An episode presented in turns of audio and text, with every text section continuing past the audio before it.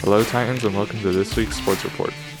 On Friday, October 29, the Gunn's football team plays home against Fremont with JV starting at 4.30 and varsity starting at 7. The football team also has a senior night before the game starts. Moving on from the game, here are the start days and times for all winter sports.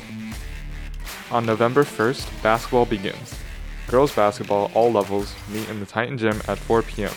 Varsity boys meet in the Bow Gym at 4 p.m. Varsity boys meet in the Bow Gym at 4 p.m. And Frosh/Soph meet in the Bow Gym at 6.30 p.m. Also, on November 1st, boys and girls wrestling starts. Huh. All all students will meet in the wrestling room at 4 at 4 p.m.